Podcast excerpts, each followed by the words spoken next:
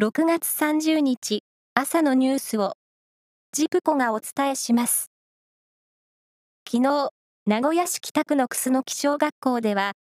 空調設備に不具合が生じ、一部の校舎で冷房が十分に効かなくなり、児童およそ500人を午後2時に下校させる緊急の措置を取ったことが分かりました。頭痛や気分が悪いなどの体調不良を訴える子供が相次ぎましたが、病院に搬送された子供はいなかったということです。日、米、韓3カ国の首脳会談が29日、スペインでおよそ5年ぶりに開かれ、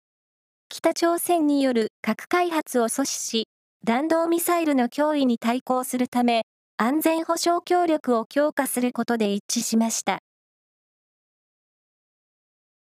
スペインで開かれた NATO 北大西洋条約機構の首脳会議は29日、フィンランドとスウェーデンが申請した加盟を認めることで合意しました。また、ウクライナに侵攻したロシアを最大かつ直接の脅威と明記した新たな戦略概念を採択しました。将棋の藤井聡太王位に、豊島九段が挑む王位戦、7番勝負の第1局が、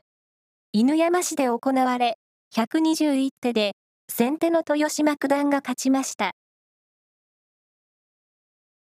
プロ野球は昨日、5試合が行われ、中日は、巨人に延長戦の末3対2で勝ち、連敗を6で止めました。その他の試合では、ヤクルト、DNA、西武、オリックスがそれぞれ勝っています。以上です。